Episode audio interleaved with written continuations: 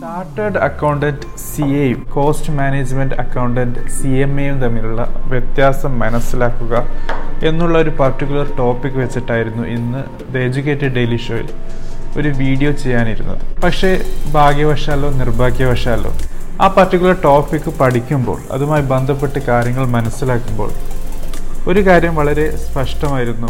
അതായത് accounting courses ഏതൊക്കെയാണ് അതിന്റെ നേച്ചർ അതായത് അതിന്റെ രീതി വെച്ചിട്ട്? അതായത് ഇന്നലെ രാത്രി വന്ന ഒരു എൻക്വയറി ആയിരുന്നു വിത്ത് റെസ്പെക്ട് ടു അക്കൗണ്ടിങ്ങുമായി ബന്ധപ്പെട്ട്.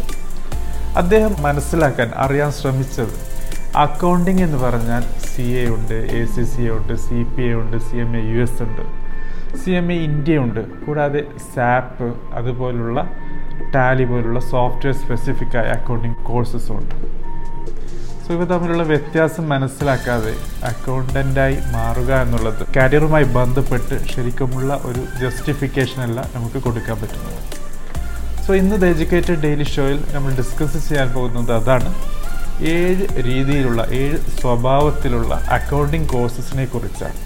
ഇത് കൂട്ടുകാർക്ക് വളരെ നല്ല ഉപകാരപ്രദമായ ഒരു കാര്യമായിരിക്കും. കാരണം നിങ്ങൾ നിങ്ങളുടെ അക്കൗണ്ടിംഗ് റിലേറ്റഡ് കരിയർ ബിൽഡ് ചെയ്യാൻ ആഗ്രഹിക്കുന്നെങ്കിൽ ഈ ഒരു ഇൻഫർമേഷൻ വളരെ മസ്റ്റാണ് സോ ലെറ്റ് സ്റ്റാർട്ട്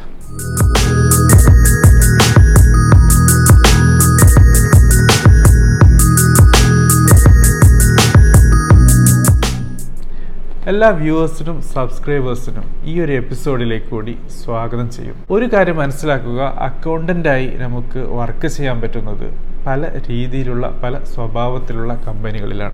അത് ഫോർച്യൂൺ ഫൈവ് ഹൺഡ്രഡ് എന്ന് മനസ്സിലാക്കാൻ പറ്റുന്ന വളരെ ഉയർന്ന നിലവാരത്തിലുള്ള കമ്പനികളായാലും അതല്ല പുതിയതായി സ്റ്റാർട്ട് ചെയ്ത സ്റ്റാർട്ടപ്പ് കമ്പനീസിലെ ആ ഒരു ഫയറി എക്സ്പീരിയൻസിലുള്ള സിറ്റുവേഷനിലായാലും കൂടാതെ ഗവൺമെന്റ് ജോബിൽ സെക്ടറിലുള്ള വർക്കായാലും അതല്ല നിങ്ങളൊരു നോൺ പ്രോഫിറ്റ് ഓർഗനൈസേഷനിൽ നിങ്ങളുടെ സ്വന്തം പാഷൻ കണ്ടെത്താനുള്ള ഒരു ശ്രമമായാലും ഇവിടെയൊക്കെ നിങ്ങൾക്ക് അക്കൗണ്ടന്റായി വർക്ക് ചെയ്യാൻ പറ്റും. So where there is a money there is an accountant എവിടെയൊക്കെ കാശുണ്ടോ അവിടെയൊക്കെ അക്കൗണ്ടൻസ് ഉണ്ടാകും അക്കൗണ്ടിങ് ഉണ്ടാകും എന്നാണ് നമുക്ക് മനസ്സിലാക്കാൻ പറ്റുന്നത്. നമ്മുടെ ഏഴ് സ്വഭാവത്തിലുള്ള അക്കൗണ്ടിങ് കോഴ്സസിനെ കുറിച്ചുള്ള നമ്മുടെ ടോപ്പിക്കാണ് സോ ആദ്യമായിട്ടുള്ളതാണ് ഫൈനാൻഷ്യൽ അക്കൗണ്ടിങ് എന്ന് നമുക്ക് മനസ്സിലാക്കാൻ പറ്റുന്ന ഒരു ഫസ്റ്റ് കാറ്റഗറിയാണ് ഇവിടെ മനസ്സിലാക്കാനുള്ളത് ഒരു അക്കൗണ്ടന്റിന്റെ ജോലി എന്ന് പറയുന്നത് ഫൈനാൻഷ്യൽ സ്റ്റേറ്റ്മെന്റ് ഉണ്ടാക്കുക എന്നുള്ളതാണ്. അത് കമ്പനിക്കകത്തും കമ്പനിക്ക് പുറത്തും ഉണ്ടാക്കി കൊടുക്കാറുണ്ട്. കമ്പനിയുടെ അകത്ത് എന്ന് പറഞ്ഞാൽ മാനേജ്മെന്റിന് ആവശ്യമായ ഇൻഫർമേഷൻ കൊടുക്കുക എന്നുള്ളതാണ്. കമ്പനിക്ക് പുറത്തെന്ന് പറഞ്ഞാൽ ഷെയർ ഹോൾഡർ ആയാലും അതല്ല ഏതൊക്കെ പോളിസി ബോഡീസ് ഉണ്ടോ അവർക്ക് ആവശ്യമായ സ്റ്റേറ്റ്മെന്റ് കൊടുക്കുകയും ചെയ്യുന്നു.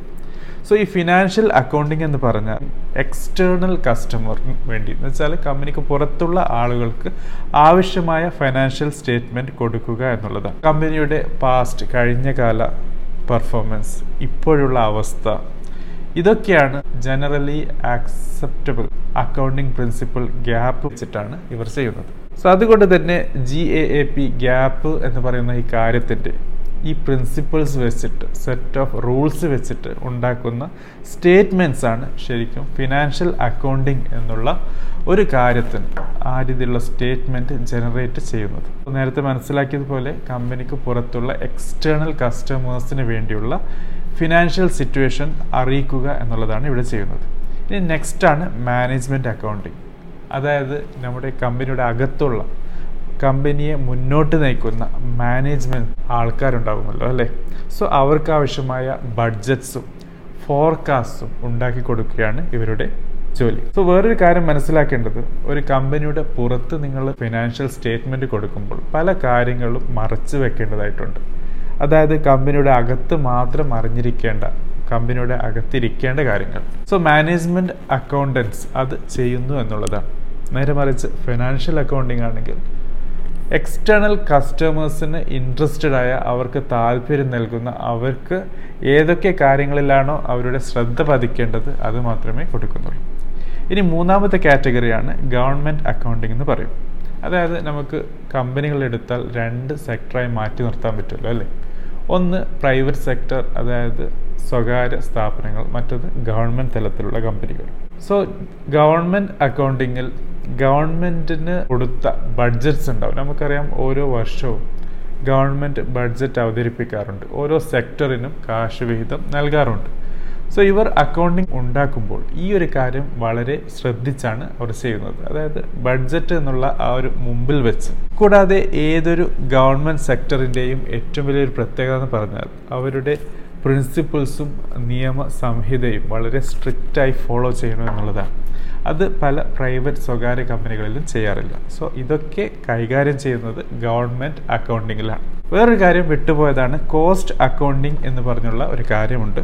അത് ശരിക്കും മാനേജ്മെന്റ് അക്കൗണ്ടിങ്ങിന്റെ ബ്രാഞ്ചാണ് ഇവിടെ ചെയ്യുന്നത് ഏതൊരു കമ്പനിയുടെയും ചെലവുകൾ കോസ്റ്റുകൾ അവർക്ക് അവരുടെ ബിസിനസ് മുമ്പോട്ട് നയിക്കുമ്പോൾ ഏതൊക്കെ ചെലവുകളാണ് വരുന്നത് ആ കാര്യങ്ങളൊക്കെ കൈകാര്യം ചെയ്യുന്നതാണ് കോസ്റ്റ് അക്കൗണ്ടിങ് സോ കോസ്റ്റ് ഏറ്റവും കുറക്കുക എന്നുള്ളതാണ് ഇവർ ചെയ്യുന്നത്. ഈ കോസ്റ്റ് അക്കൗണ്ടിങ് ശരിക്കും മാനേജ്മെന്റ് അക്കൗണ്ടിങ്ങിന്റെ ഒരു ബ്രാഞ്ച് ആയിട്ട് വരും. സുഹൃത്തുക്കളെ നമ്മൾ മൂന്ന് കാറ്റഗറി ഡിസ്കസ് ചെയ്ത് കഴിഞ്ഞിരിക്കുന്നു. ഒന്ന് ഫൈനാൻഷ്യൽ അക്കൗണ്ടിങ് കമ്പനിയുടെ പുറത്തേക്കുള്ള കസ്റ്റമേഴ്സിന് വേണ്ടിയുള്ളത്. മാനേജ്മെന്റ് അക്കൗണ്ടിങ് കമ്പനിയുടെ അകത്തുള്ള മാനേജ്മെന്റിന് വേണ്ടിയുള്ളത്. മൂന്നാമത്തത് ഗവൺമെന്റ് അക്കൗണ്ടിങ് ഗവൺമെന്റ് തലത്തിലുള്ള അക്കൗണ്ടിങ് നാലാമത്തതാണ് ടാക്സ് അക്കൗണ്ടിങ് എന്ന് പറയും. അതായത് നേരത്തെ പറഞ്ഞ പോലെ G A A P principle വെച്ച് ഇവിടെ ചെയ്യുന്നതല്ല. മറിച്ച് ഡിഫറെന്റ് സെറ്റ് ഓഫ് റൂൾസ് ആണ് ഇവർ ഫോളോ ചെയ്യുന്നത്. മെയിനായിട്ടും ടാക്സ് റിലേറ്റഡ് അതായത് ഏതൊരു കമ്പനിക്കും അവർ വർക്ക് ചെയ്യുമ്പോൾ അവർക്ക് നേരത്തെ പറഞ്ഞ ഇന്റേർണൽ കസ്റ്റമേഴ്സിനായാലും എക്സ്റ്റേണൽ കസ്റ്റമേഴ്സിനായും ഇൻഫർമേഷൻ കൊടുക്കേണ്ടി വരും with respect to their business and financial situation പക്ഷേ ടാക്സിങ് എന്ന് പറഞ്ഞാൽ എന്റയർലി ഡിഫറെന്റ് ആയ ഒരു കാര്യമാണ്. ഇവിടെ ടാക്സ് നിയമങ്ങൾ പാലിക്കപ്പെടേണ്ടതായിട്ട് വരുന്നുണ്ട്. ഇവിടെ ഫൈനാൻഷ്യൽ സ്റ്റേറ്റ്മെന്റ് ടാക്സിങ് സിസ്റ്റവുമായി ബന്ധപ്പെട്ട് അറേഞ്ച് ചെയ്താണ് കൊടുക്കുന്നത്. അതായത് ഫിനാൻഷ്യൽ അക്കൗണ്ടിങ് നമുക്കറിയാം എക്സ്റ്റേണൽ കസ്റ്റമേഴ്സിന് വേണ്ടിയുള്ളതാണ്. ടാക്സ് അക്കൗണ്ടിങ്ങും എക്സ്റ്റേണൽ കസ്റ്റമേഴ്സിന് വേണ്ടിയാണ്. അതായത് ടാക്സിങ് ചെയ്യുന്ന നമ്മുടെ ഗവൺമെന്റ് റിലേറ്റഡ് ബോഡീസ് ആണല്ലോ. അവർ എക്സ്റ്റേണൽ ആണ്. പക്ഷേ മനസ്സിലാക്കേണ്ടത് ഈ ടാക്സിങ്ങുമായി ബന്ധപ്പെട്ട് നമുക്ക് എല്ലാ ഇൻഫർമേഷനും ടാക്സിങ് അതോറിറ്റിക്ക് കൊടുക്കേണ്ട ആവശ്യമില്ല. ഏതൊക്കെ കാര്യമാണോ ടാക്സിങ്ങുമായി ബന്ധപ്പെട്ടിട്ടുള്ളത് അതും അവരുടെ ഫോർമാറ്റിൽ. അത് മാത്രമേ നിങ്ങൾക്ക് അവിടെ മെൻഷൻ ചെയ്യേണ്ടതായിട്ടുള്ളൂ എന്നുള്ളതാണ്. അതായത് ടാക്സ് പ്രൊഫഷണൽസിന് ആവശ്യമായ കാര്യങ്ങൾ നിങ്ങൾ ടാക്സ് അക്കൗണ്ടിങ്ങിൽ കൂടി നൽകുന്നു. സോ അതാണ് ടാക്സ് അക്കൗണ്ടൻസിന്റെ ജോബ്. ഈ അഞ്ചാമത്തതാണ് ഫോറൻസിക് അക്കൗണ്ടിംഗ് എന്ന് പറയും. അതായത് ഇവിടെ അക്കൗണ്ടിങ്ങും ഓഡിറ്റിങ്ങും ഒക്കെ ചെയ്യുന്നത് ഒരു ഇൻവെസ്റ്റിഗേറ്റീവ് മാനറിലാണ് അതായത് കാര്യങ്ങൾ കുറ്റകൃത്യങ്ങൾ നടക്കാവുന്ന ഏരിയാസ് ഉണ്ടല്ലോ. ഇൻഷുറൻസ് ക്ലെയിം ആയാലും പേഴ്സണലി ഇഞ്ചുറിയുമായി ബന്ധപ്പെട്ടിട്ടായാലും അല്ലെങ്കിൽ ഫ്രോഡ് രീതിയിലുള്ള ആ രീതിയിലുള്ള ക്ലെയിംസുമായി ബന്ധപ്പെട്ടിട്ടുള്ള അക്കൗണ്ടിങ്ങും കാര്യങ്ങളൊക്കെ ശരിക്കും ഹാൻഡിൽ ചെയ്യുന്നത് ഫോറൻസിക് അക്കൗണ്ടിംഗ് ഇവർ ലോ ബോഡീസ് അതായത് നിയമങ്ങളും കോടതികളിലും ഒക്കെയാണ് ഇവരുടെ സ്റ്റേറ്റ്മെന്റ് പോകാറ്. ഇനി ആറാമത്തെ അക്കൗണ്ടിംഗ് ആണ് പ്രൊജക്റ്റ് അക്കൗണ്ടിംഗ് എന്ന് പറയുന്നത്. ഈ അക്കൗണ്ടിങ്ങിന് ഏറ്റവും വലിയ പ്രത്യേകത എന്ന് പറഞ്ഞാൽ ഏതെങ്കിലും പർട്ടിക്കുലർ പ്രോജക്റ്റ് സ്പെസിഫിക്കായി ഇവർ അക്കൗണ്ടിങ് ചെയ്യുന്നു എന്നുള്ളതാണ്.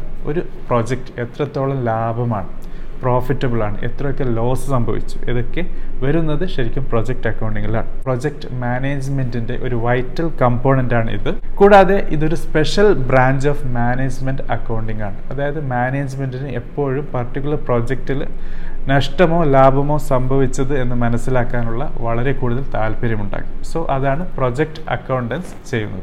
വിത്ത് റെസ്പെക്ട് ടു ഒരു പ്രൊജക്റ്റ് അവർ കാര്യങ്ങൾ ഹാൻഡിൽ ചെയ്യും. ഇനി ഏഴാമത്തെ അക്കൗണ്ടിംഗ് ആണ് വളരെ റീസെന്റ് ആയതും ഇപ്പോഴും ഡെവലപ്പ് ചെയ്തുകൊണ്ടിരിക്കുന്ന ഒരു ഫീൽഡാണ് സോഷ്യൽ അക്കൗണ്ടിംഗ് എന്ന് പറയും.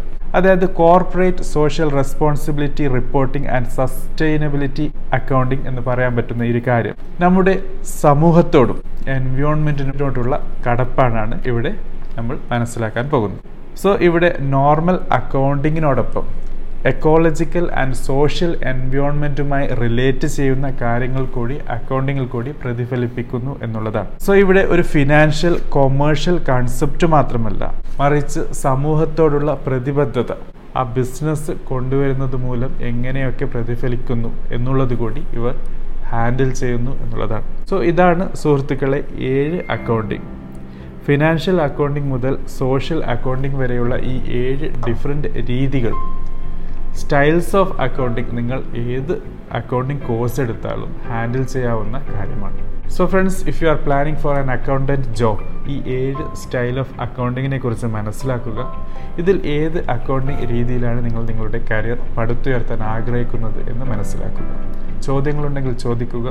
ഇഷ്ടപ്പെട്ടെങ്കിൽ ലൈക്കും ഇഷ്ടപ്പെട്ടില്ലെങ്കിൽ ഡിസ്ലൈക്കും സബ്സ്ക്രൈബ് ചെയ്തിട്ടില്ലെങ്കിൽ സബ്സ്ക്രൈബും ചെയ്യുക. Thank you for watching have a great